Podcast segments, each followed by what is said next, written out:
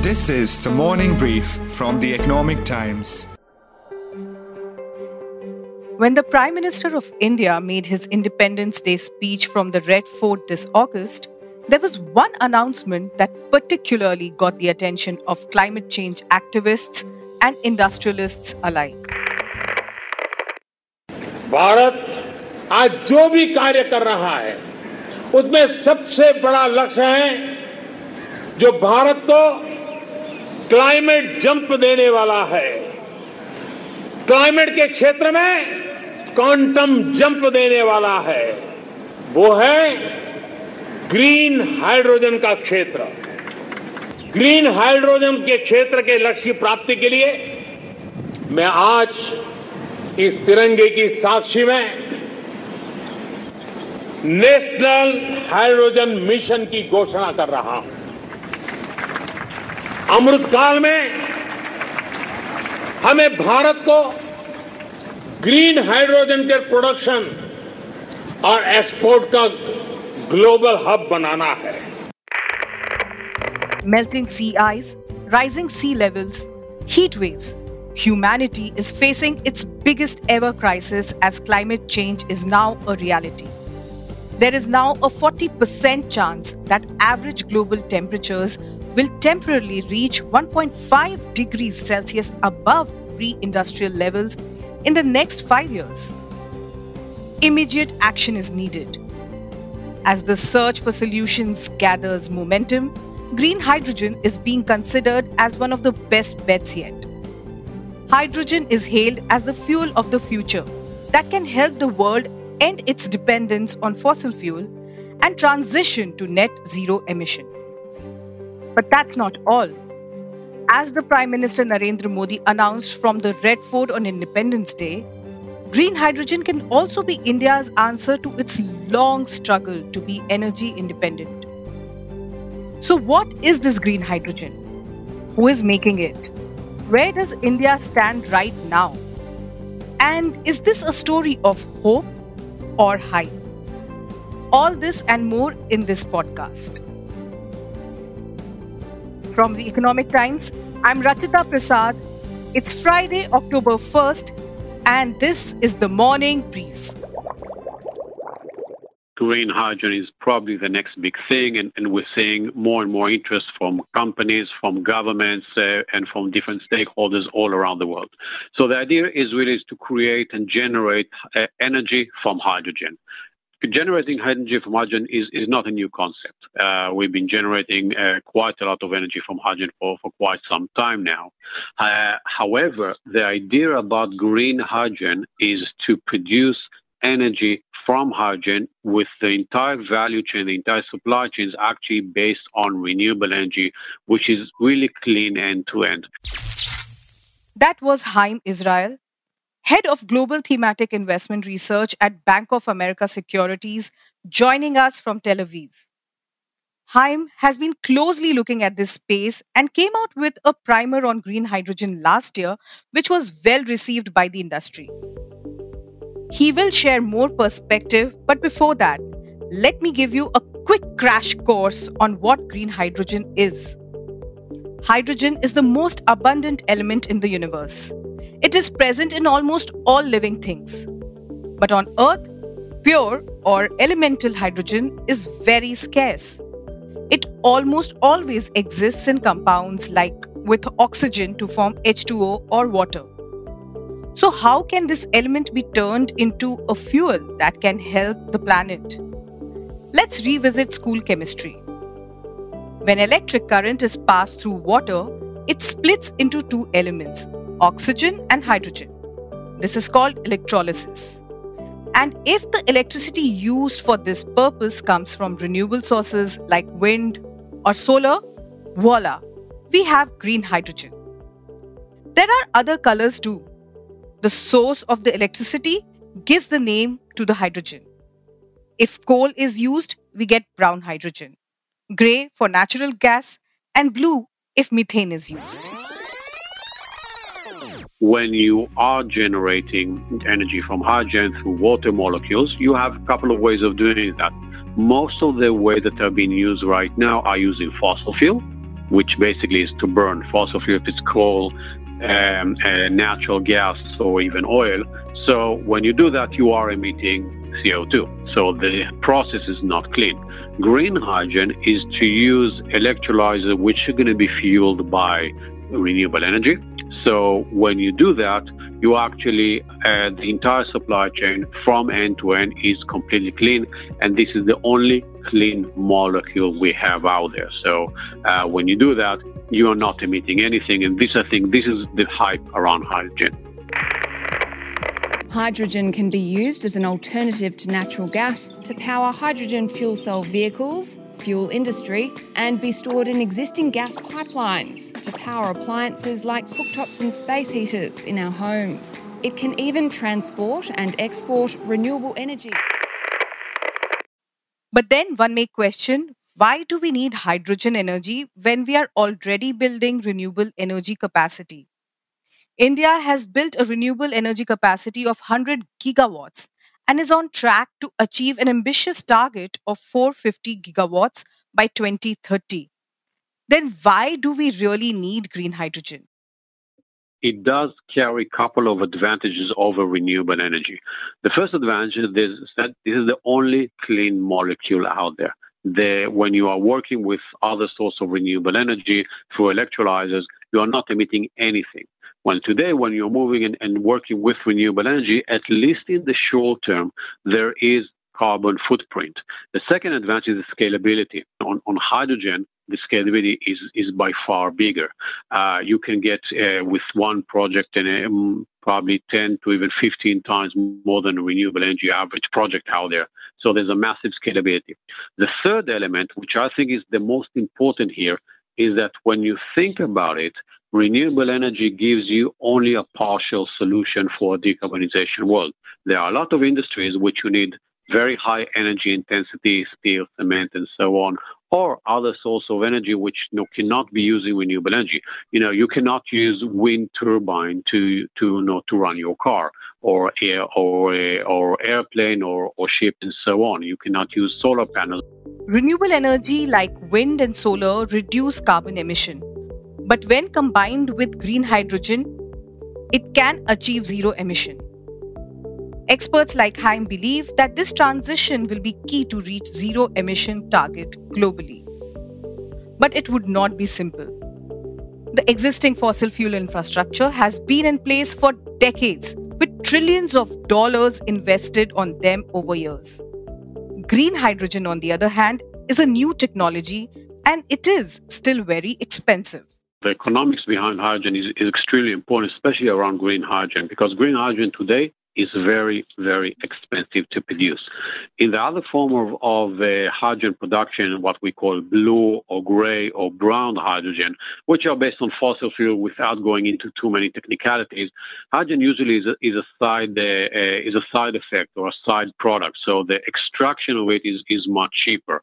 While with green hydrogen, uh, you technically starting from scratch. Uh, so it's much more expensive. To give you the economics behind today on the upper hand, uh, it's roughly seven dollars per kilogram to extract, to extract uh, and generate green hydrogen, while um, other form of hydrogen usually around three. And to give the benchmark of fossil fuel, we are talking about one dollar. So if you really think about on a broad scale, we are talking about seven times more expensive to produce energy with green hydrogen compared to fossil fuels, compared to what we're using right now. However, this number is plummeting and is going down dramatically.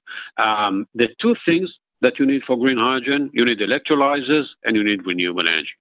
In both, we saw a 50% decline in prices in the last 10 years, and we're expecting at least another 40 to 45% decline uh, up until the end of the, of the decade. So we believe that if you take into consideration that renewable energy, that electrolyzer price will go down roughly 50, renewable energy another 45 to 50 percent from here. Well, actually, if you increase scalability, this can go down even to 70%. We believe that we're going to get from $7 per kilogram to roughly two and a half to three dollars per kilogram just on the decline on the improving technology and the decline in electrolyzer prices or renewable energy prices. Experts believe that the sector will need some hand holding and support from the government in the form of subsidies, grants, and concessional financing. Government will have to step in and start subsidizing. And if you add at least one dollar of subsidies uh, on green hydrogen, you're now getting to the era when it's give or take in par with fossil fuel. So, where does our Indian government stand on that? I spoke to ET's Urmi Goswami, who writes on environment, sustainable development, climate change, and the science and politics of it. She has been tracking developments in green hydrogen space very closely. The fact of the matter is that there have been a dedicated group of scientists within our government system who have been working on uh, hydrogen for a while now. And they have been sort of trying to say, this is what we could do, sort of lay out the bare bones. Now, what has happened is that the work these guys have done has, has met political will. And uh, also the third part of the equation viability so all of it has come together now we have uh, we keep hearing about this hydrogen national hydrogen policy which is announced in the sense that yes we'll have a policy but we don't know all the details of it uh, it is uh, currently being mm, sort of discussed. You know, it's in that place between the interministerial consultations and, and cabinet. So uh, we should see a final version of it uh, approved by cabinet hopefully pretty soon. So there is policy backup. But remember this if you if you want a sense of what kind of policy backup we are looking at remember that in the budget of course it's only an allocation of 25 crore. Now you could say 25 crore and and that's nothing. But you know it's an indication uh, that you're putting some money that means I'm thinking about it. I'm not going to treat it as just as an empty shell. To expedite the uptake of green hydrogen, the government plans to come up with a production linked incentive or PLI scheme for investors in electrolyzer manufacturing.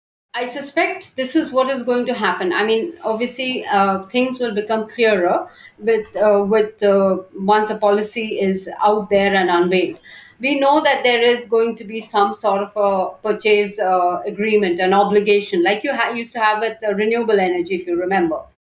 But I, I also suspect that there will be some fiscal uh, sort of incentive because the idea is, if you remember very clearly, when the Prime Minister spoke of hydrogen, he was very clear to, to focus on green hydrogen, right? So uh, that means what? Whatever uh, whatever money that's been sunk into gray or uh, blue companies should be able to recoup it or be allowed to undertake a depreciation uh, some some uh, sort of option for that so that they don't end up stuck with assets which they have invested in.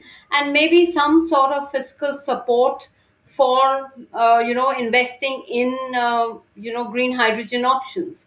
So I suspect there'll be some fiscal incentives, but I, I expect that the incentives will be more in terms of helping them set up facilities. The government is considering a green hydrogen purchase obligation for industries like refining, fertilizers, steel, and city gas to boost demand.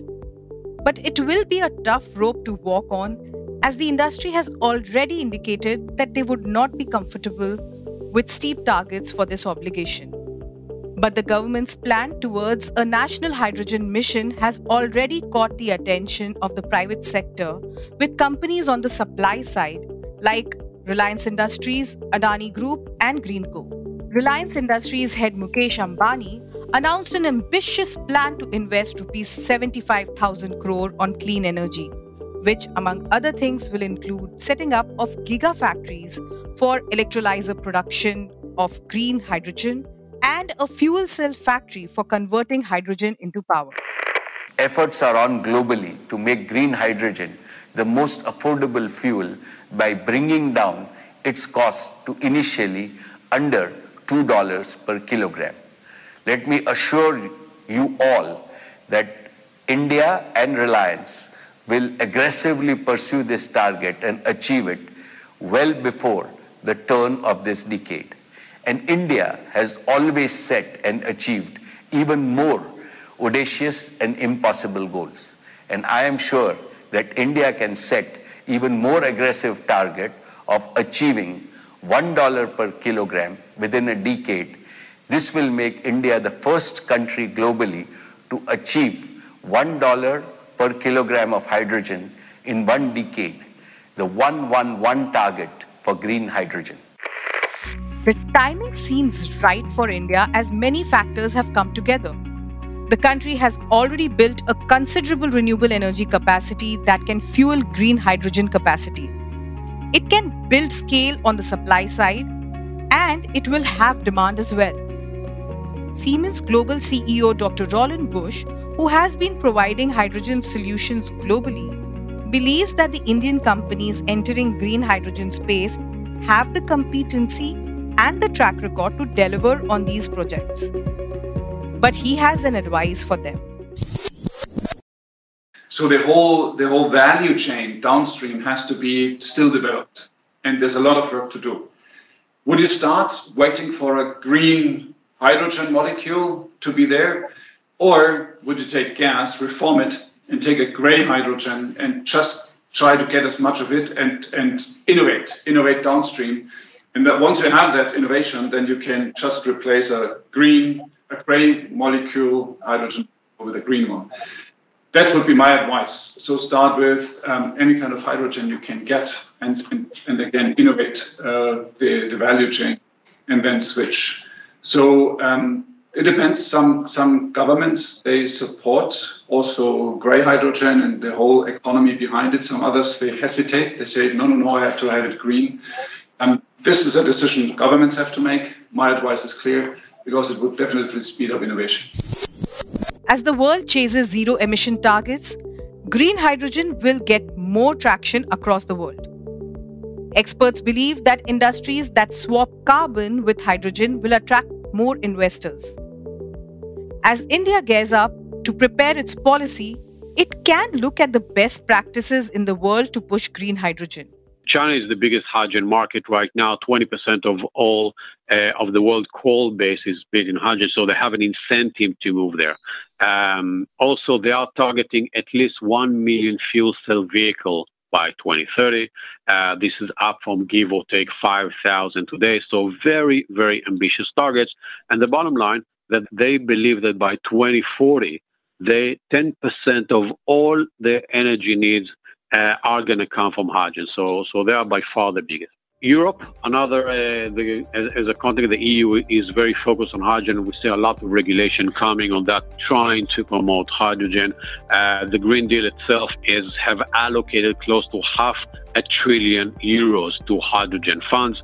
Um, uh, a lot of alliances with different industries, especially on the automotive market. So they are quite big in that as well. Um, Japan and South Korea are betting on fuel cell technologies. Uh, South Korea, at least, is aiming 6 million fuel cell vehicles to produce by 2040. Japan is, is aiming to complete hydrogen uh, society by 2050. Australia is actually a fascinating country on that aspect because renewable energy scalability and prices in Australia are, by far lower than the world. Prime Minister's intention is to make India a hydrogen, green hydrogen hub. Uh, so, therefore, uh, I suppose it would make sense to go that little extra mile to cajole, persuade, incentivize companies to actually move. The green hydrogen revolution could be the biggest game changer for the world struggling with soaring energy demand on one hand and the challenge to curb carbon emission on the other. It will be an uphill task, but experts feel that stars are finally aligning with economics, technology, and environmental aspects coming together to boost green hydrogen. As for India, all eyes will be on the government to see if they can actually take steps that will turn their ambition to be among the leaders in the green hydrogen space into a reality. I'm Rachita Prasad, and you've been listening to The Morning Brief. This episode was edited and coordinated by Nehal Chaliawala. The episode was produced by Swati Joshi, and the sound editing was by Varun Kapahi. I hope you enjoyed listening to this episode. We look forward to your feedback please write to us on the morning brief at timesgroup.com. And if you liked this episode, please share it on social media. The morning brief drops every Tuesday, Thursday, and Friday. Thank you for listening and have a great day. Credits for all external clips used in this episode are mentioned in the description.